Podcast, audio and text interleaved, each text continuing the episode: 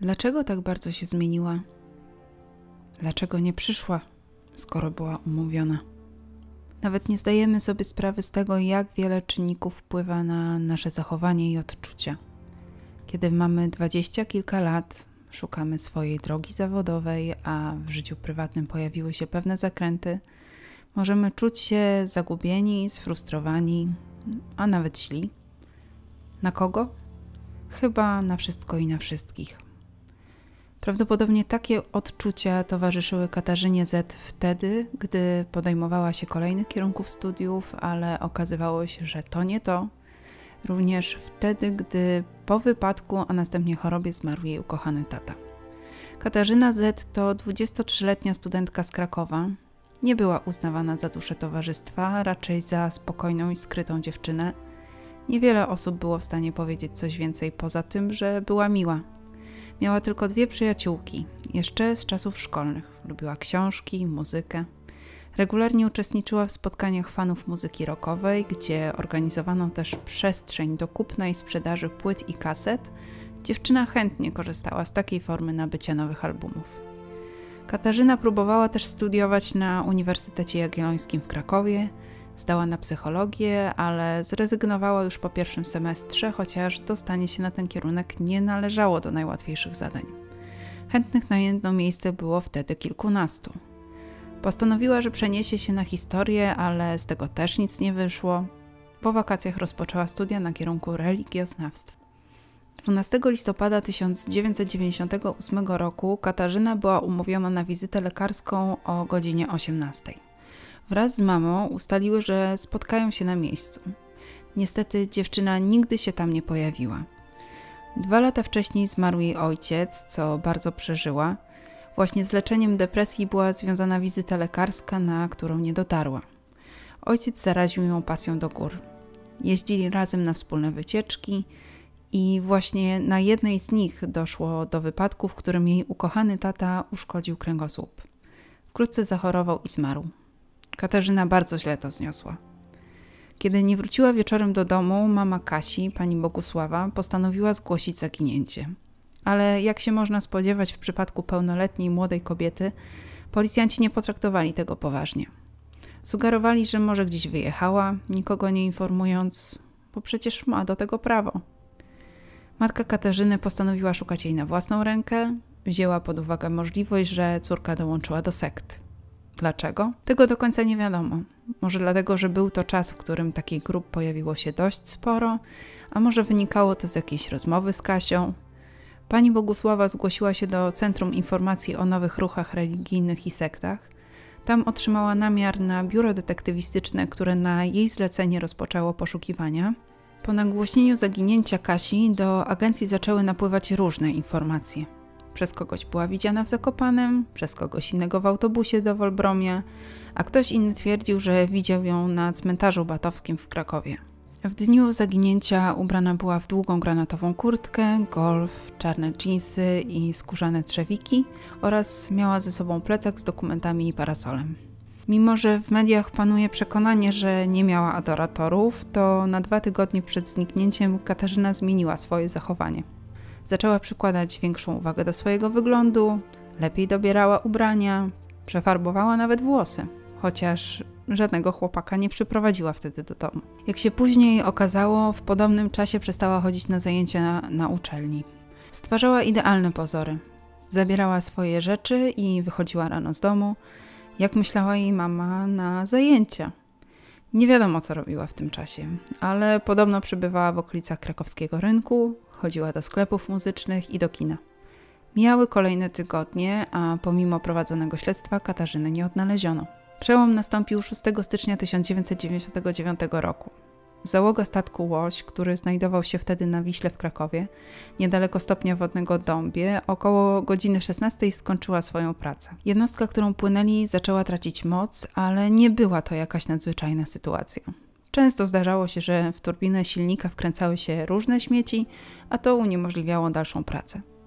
Należało śrubę oczyścić, wtedy wszystko wracało do normy. Załoga uznała, że i tym razem jest tak samo, więc wrócili do swoich domów, by kolejnego dnia się tym zająć. Mogło to być spowodowane tym, że załoga stwierdziła, że szybciej im pójdzie rano kolejnego dnia, a może po prostu kończyła już swój dzień pracy. Zrobili tak, jak zaplanowali. Rano rozpoczęli oczyszczanie śruby pogrzebaczem i faktycznie coś dużego się w nią wkręciło. Początkowo nikt nie był w stanie określić, na co patrzy, ale po pewnym czasie do załogi dotarło, czym jest znalezisko. Wezwano odpowiednie służby. Skóra. Ludzka skóra. Tym było wspomniane znalezisko. Wezwany lekarz stwierdził, że może należeć do topielca. Miało to wyglądać tak, że statek przepływając obok ciała zahaczył o nie i wtedy miało dojść do wkręcenia się skóry w śrubę napędową. Jak się okazało, w późniejszym etapie badań znaleziona skóra została wypreparowana i to w taki sposób, by przypominała body. Śledczy mieli podejrzenie, że sprawca zanim ją porzucił, mógł ją na siebie zakładać. Od razu założono, że nie mogła tego zrobić przypadkowa osoba, a jedynie psychopata. Rozpoczęło się poszukiwanie sprawcy morderstwa. Policja próbowała ustalić, do kogo mogły należeć odnalezione szczątki. Patolodzy ustalili, że skóra została odcięta na wysokości szyi i pachwin i należała do młodej kobiety. Zostały odcięte sutki, to z kolei może wskazywać na motywy na tle seksualnym. Ustalono również, że skóra była w wodzie od 2 do 3 tygodni, zanim ją odnaleziono. Po tygodniu w pobliskiej elektrowni policja wyłowiła fragment nogi. Reszty ciała nigdy nie odnaleziono. Później wykonano badanie DNA, które nie było wtedy tak powszechne jak dzisiaj, jednak dało odpowiedź, do kogo należą znalezione fragmenty ciała. Były to szczątki poszukiwanej Katarzyny Z. Od tamtej pory sprawa zyskała kryptonim Skóra. Blisko dwa miesiące od zaginięcia córki jej mama otrzymała wezwanie na policję w celu złożenia wyjaśnień w sprawie morderstwa ze szczególnym okrucieństwem. Podobno nie mogła w to uwierzyć, dopóki nie zapoznała się z wynikami sekcji zwłok. Śledztwo trwało, ale bez większych rezultatów. Przesłuchano znajomych, stworzono portret psychologiczny sprawcy. Miałby to być mężczyzna w podobnym wieku co Kasia, z Krakowa, ewentualnie z okolic – samotnik z zaburzeniami seksualnymi, zainteresowany myślistwem lub wędkarstwem, pracujący jako chirurg, medyk sądowy, rzeźnik lub weterynarz. Są to zawody ściśle związane z anatomią, a to mogłoby sugerować, że sprawca posiada szeroką wiedzę z tego zakresu i wykorzystał ją w tej zbrodni. Później ustalono, że sprawca z medycyną miał niewiele wspólnego, ale mógł mieć doświadczenie w uboju zwierząt. Pojawił się co prawda mężczyzna, który często spacerował nad Wisłą, podobno nie lubił kobiet, jedną nawet molestował, ale nie udowodniono mu związku z tą sprawą. Pojawiły się głosy, że morderstwo mogło być inspirowane filmem Milczenie owiec, gdzie główny bohater najpierw mordował, a następnie zdejmował skórę z kobiet. Ustalono, że Katarzyna mogła poznać zabójcę na targach, gdzie kupowała nowe płyty. Stwierdzono też, że postać Kasi mogła być stosunkowo łatwą ofiarą. Młoda kobieta, raczej samotna, w depresji, Śledczy postanowili przeanalizować podobne morderstwa i takim sposobem natrafili na 48-letniego mężczyznę, który w 1983 roku w Krakowie zabił i oskalpował syna i byłą żonę. Jej szczątki wrzucił do Wisły, natomiast szczątki syna częściowo spuścił w toalecie. Resztę włożył do reklamówki i wyrzucił do rzeki. W momencie zaginięcia i zamordowania Katarzyny Z był na przepustce ze szpitala psychiatrycznego, ale jego niepodważalne alibi nie pozwoliło na postawienie mu zarzutów. Kolejny trop prowadził do Władimira W. Pod koniec maja z komisariatem policji skontaktował się jego dziadek, informując, że wnuk dokonał zbrodni. W piwnicy policja odkryła zwłoki mężczyzny powieszonego za nogi, pozbawionego głowy. Wnuk przyznał się do winy. Opowiedział, że najpierw zaatakował ojca paralizatorem, a potem zabił trzymanym w ręce szpikulcem. Następnie pozbawił go twarzy, a głowę wyrzucił w krzaki pod balkonem. Skórę posypał solą, by opóźnić proces rozkładu. Przyszył ją igłą i nitką do kominiarki, swoją głowę i twarz pokrył plastrami, po czym, można powiedzieć, ubierał się w wypreparowany fragment ciała ojca. Twierdził, że nie planował zbrodni. Nie był do niej przygotowany, nie miał odpowiednich narzędzi, więc cały proces zajął mu całą noc. Postanowił też założyć jego ubranie i sprawdzić, czy dziadek rozpozna, kim naprawdę jest. Starszy mężczyzna niczego nie zauważył, ale w międzyczasie odnalazł zwłoki swojego syna i wtedy zadzwonił na policję. Sprawę nazwano kryptonimem Skalp. Próbowano powiązać sprawę skóry ze skalpem, nie tylko przez podobny sposób działania mordercy, ale również z racji tego, że zabójca ojca studiował na tej samej uczelni co Kasia. Dodatkowo był tylko o rok starszy, co pasowało do portretu psychologicznego sprawcy. Policja zorganizowała przeszukanie jego domu, lecz nie odnaleziono niczego, co sugerowałoby związek mordercy z Katarzyną. Natomiast Władimira deportowano do Rosji, gdzie odbywa karę 25 lat pozbawienia wolności. Kasię zamordowano z pobudek seksualnych, zaś w przypadku morderstwa ojca motyw miał charakter rodzinny. W 1999 roku w lipcu mama Kasi pochowała córkę na jednym z krakowskich cmentarzy. Rok później śledztwo umorzono z powodu niewykrycia sprawcy, jednak zabezpieczono skórę do ewentualnych dalszych analiz. W międzyczasie pojawiły się różne tropy, ale zawsze prowadziły donikąd. Tak jak morderstwo z 2005 roku, kiedy to odnaleziono ciało bez głowy, początkowe przypuszczenia sugerowały, że sprawy mają ze sobą coś wspólnego. Jak się okazało, było to mylne stwierdzenie. Sprawy przejął Wydział Spraw Otwartych i Niewyjaśnionych, czyli Archiwum X. Ponieważ w 2012 roku pojawiły się nowe dowody, śledztwo zostało wznowione. Dochodzi wówczas do ponownej sekcji zwłok, możliwej dzięki odpowiedniemu zabezpieczeniu skóry w 1999 roku. Specjaliści z Laboratorium Kryminalistycznego z Komendy Wojewódzkiej w Krakowie oraz z Instytutu Ekspertyz Sądowych Zakładu Medycyny Sądowej odkrywają ślady organiczne, również włókna, które prawdopodobnie pochodzą z farby oraz szczątki roślin, a dokładniej igły sosny zwyczajnej, która według specjalistów w zakresie botaniki rośnie w ściśle określonych miejscach, ale nie na terenach podmokłych. Powyższe odkrycie daje pewność, że miejsca, w którym zamordowano Katarzynę, trzeba szukać gdzie indziej. Na pewno nie są to tereny okołorzeczne. Samo morderstwo miało charakter seksualny, natomiast zdjęcie skóry to pewien rodzaj fetyszyzmu. Pojawiło się pytanie, dlaczego morderca nie powtórzył tego kolejny raz. Zdaniem archiwum X jeden raz mógł wystarczyć, żeby się zaspokoił. Najczęściej jednak sprawcy próbują ponowić swój czyn, by jeszcze raz poczuć to, co za pierwszym razem. W 2014 roku o pomoc poproszono FBI oraz ekspertów z Europy Południowej. Wcześniej zaangażowano jasnowidza, jednak to właśnie portugalski specjalista w zakresie tortur i medycyny sądowej na podstawie trójwymiarowych badań ciała stwierdził, że Katarzyna była torturowana przed śmiercią, a charakterystyczne ślady na skórze mogą pochodzić m.in. z ciosów karate. W 2016 roku grupa płetwonurków wyposażona w sprzęt wykrywający anomalia pod warstwą mułu, która swego czasu w Wiśle poszukiwała ciała Ewy Tylman, rozpoczęła przeszukanie dna rzeki. Ani zwłok, ani rzeczy należących do Katarzyny Z nie odnaleziono. Również w tym roku pojawiła się hipoteza, że morderstwo Kasi nie jest aktem jednej osoby. Przypuszczano również, że Kasia popełniła samobójstwo, zaś jej ciało zostało bestialsko wykorzystane. Kolejna hipoteza obejmowała wypadek, ale ją zdecydowanie odrzucono. Sprawa studentki z Krakowa omawiana jest na całym świecie. To jedna z najdłużej niewyjaśnionych zbrodni o tak mrocznym i okrutnym charakterze. Rok 2017. To właśnie wtedy następuje pierwsze poważne aresztowanie w tej sprawie. Roberta J. zatrzymano na krakowskim Kazimierzu i, jak możemy się domyślać, nie przyznał się do winy. Złożył wyjaśnienia, ale na początku zaprzeczył, jakoby w ogóle miał znać ofiarę. Oskarżono go o morderstwo ze szczególnym okrucieństwem, za co grozi mu 25 lat więzienia lub dożywocie. Sąd wydał decyzję o aresztowaniu go na okres trzech miesięcy. Kim jest podejrzany? Chwili aresztowania miał 52 lata, przez okolicznych mieszkańców uznany za inteligentnego, ale dziwaka. Wiadomo, że odbył służbę wojskową w szpitalu zakonnym, gdzie pomagał w prosektorium. Pracował też w Instytucie Zoologii, gdzie pozbawiał zwierzęta skór, jednak podobno stracił pracę wtedy, gdy zamordował wszystkie zwierzęta przeznaczone do celów doświadczalnych.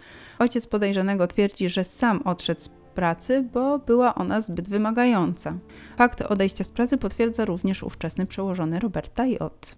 W dzieciństwie przeżył rozwód rodziców, zamieszkał razem z matką, kobietą bogobojną, ale dość oschłą. Ojciec z kolei surowy i wymierzający kary, również cielesne. Pomimo powszechnie panującej opinii, że Robert J. lubił dręczyć zwierzęta, to właśnie ojciec staje w jego obronie, twierdząc, że mija się to z prawdą. W czasach szkolnych był dzieckiem wyśmiewanym, głównie przez swoją otyłość. Od pewnego momentu do około 12 roku życia mieszkał z dziadkami, bo matka postanowiła wyjechać do Kanady. Karcili wnuka również w formie kar cielesnych, co potwierdza ojciec podejrzanego. Sąsiedzi natomiast wspominają moment, w którym Robert J. śledził, podglądał i pisał listy do jednej z sąsiadek.